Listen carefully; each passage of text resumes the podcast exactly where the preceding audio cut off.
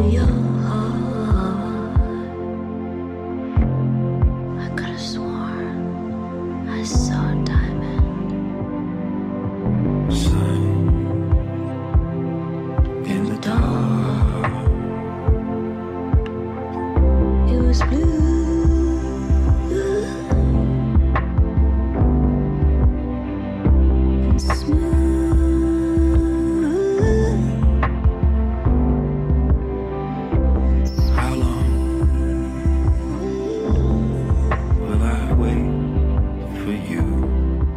Krisenzeiten sind gute Zeiten für Meisterdenker. In seinem neuen Buch Feuer der Freiheit lässt uns Wolfram Eilenberger teilhaben an den Denkbewegungen von Simone Weil, von Simone de Beauvoir, von Ayn Rand und von Hannah Arendt.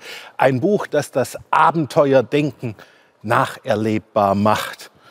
Herr Eilenberger, falls Sie mit dem Namen Marlies Eilenberger zur Welt gekommen wären, hätten Sie dann auch dieses Buch geschrieben?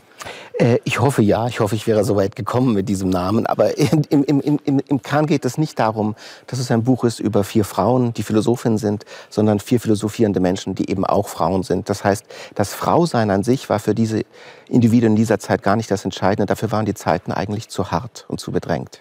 So, Sie haben ja eine äh, ganz bestimmte Dekade im Fokus von Ihrem Buch, nämlich 1933 bis 1943. 1943, warum diese Zäsur da? 1943 stirbt eine der Hauptpersonen meines Buches, Simone, Weil. Sie hungert sich zu Tode aus Solidarität, äh, äh, um das Leid dieser Welt zu verkörpern. 1943 ist aber auch die Zeit, in der für jeden, der klar sehen konnte, dieser Weltkrieg entschieden war. Und das ist also ein Scheidemoment. Es ist das Jahr, in dem Ayn Rand, eine weitere Hauptperson, ihren ersten Roman veröffentlicht, in dem Simone de Beauvoir ihren ersten Roman veröffentlicht. Es ist das Jahr, in dem Hannah Arendt, die vierte Heldin, ihre Arbeit aufnimmt an den Ursprüngen der totalitären Herrschaft. Das heißt, es ist für alle vier Heldinnen ein, ein Scheide, ein ereignis Jahr, in dem sie dann zu dem werden, als das, was sie heute kennen.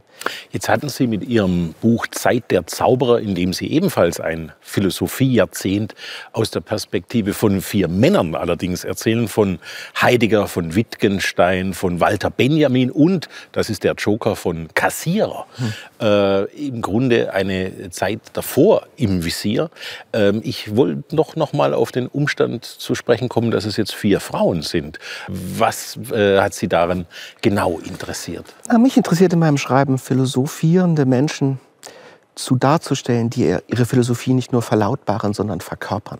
Für die Philosophie ein Existenzmodell Die mit ihrem Leben dafür eintreten. Die mit dem Leben dafür eintreten und die sich auch durch das Leben selbst in ihren Gedankenbewegungen inspirieren äh, und anregen lassen. Und diese vier Frauen sind, würde ich sagen, einer Situation dreifacher Marginalisierung, dreifachen Außenseitertums. Sie sind Intellektuelle, sie sind Frauen und drei von ihnen sind auch Jüdinnen.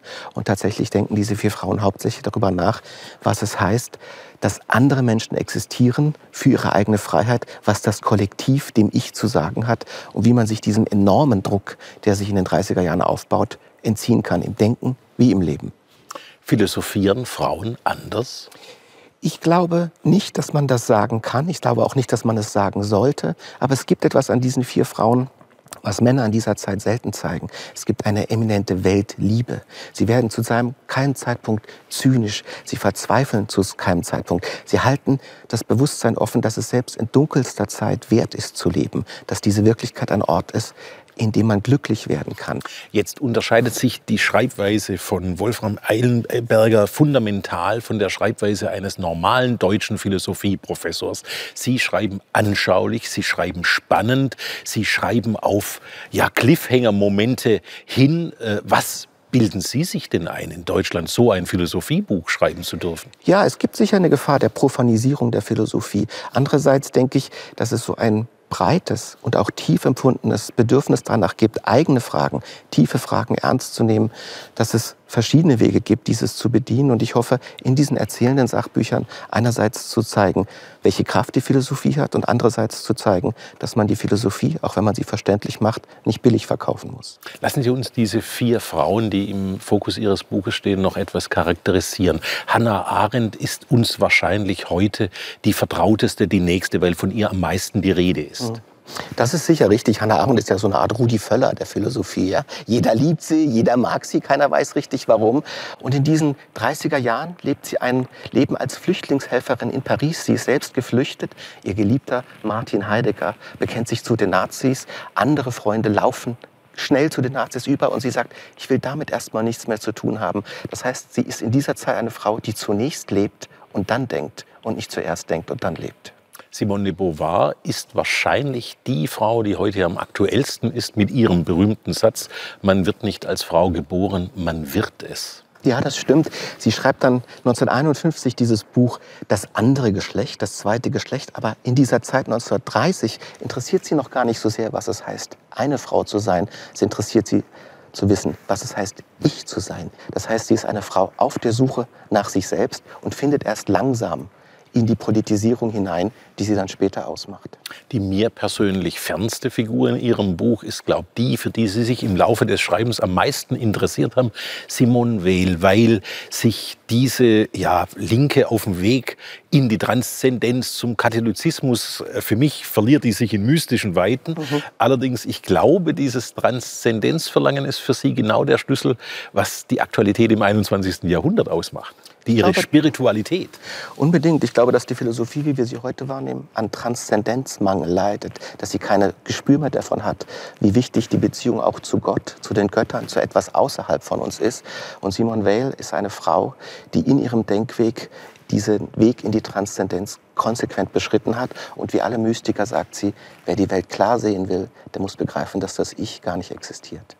So, und jetzt kommen wir zur vierten Figur und die ist für viele Linksliberale in Europa ein leibhaftiger Gott sei bei uns Ayn Rand, die Vordenkerin der amerikanischen Libertären und Neokonservativen. Ja, es ist die einflussreichste Philosophin des 20. Jahrhunderts. Ihre Bücher wurden 25 Millionen Mal verkauft.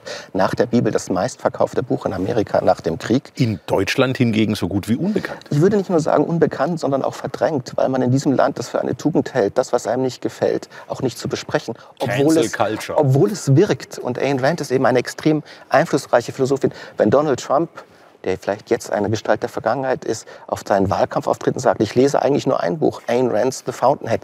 Dieser Held ist auch mein Held. Dann sehen wir, dass es da eine ganz weite Wirkung gibt. Es ist eine Philosophie des konsequenten Egoismus. Es ist eine Feier des Kapitalismus und ihre ganze Philosophie steht im Sinne einer Verteidigung des schöpferischen Individuums gegen die Zumutung anderer Menschen. So, und jetzt sind diese vier so heterogenen Persönlichkeiten doch durch eine gemeinsame Erfahrung gekennzeichnet, nämlich die Erfahrung der Totalitarismen im 20. Jahrhundert. Was machte das mit ihrem Denken über die Welt?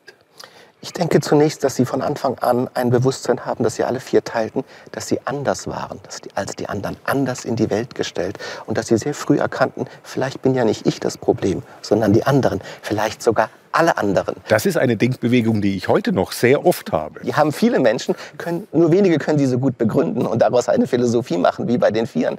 Das heißt, sie haben eine Stärke, eine Resilienz gehabt und sie haben gemerkt, wie die Weltgeschichte in ihre eigene Existenz eindringt. Und sie flüchteten. Das ganze Buch ist ja eine Fluchtbewegung von St. Petersburg bis nach New York. Und deswegen sind diese vier Gestalten, würde ich sagen, Verkörperung äh, einer spezifischen Phase der Weltgeschichte, in der die Freiheit und das Individuum besonders wichtig wurden. Wolfram Eilenberger, vielen Dank. Feuer der Freiheit, die Rettung der Philosophie in finsteren Zeiten von Wolfram Eilenberger ist im Glett-Cotta Verlag erschienen. Ein Buch, das unter jeden Weihnachtsbaum gehört.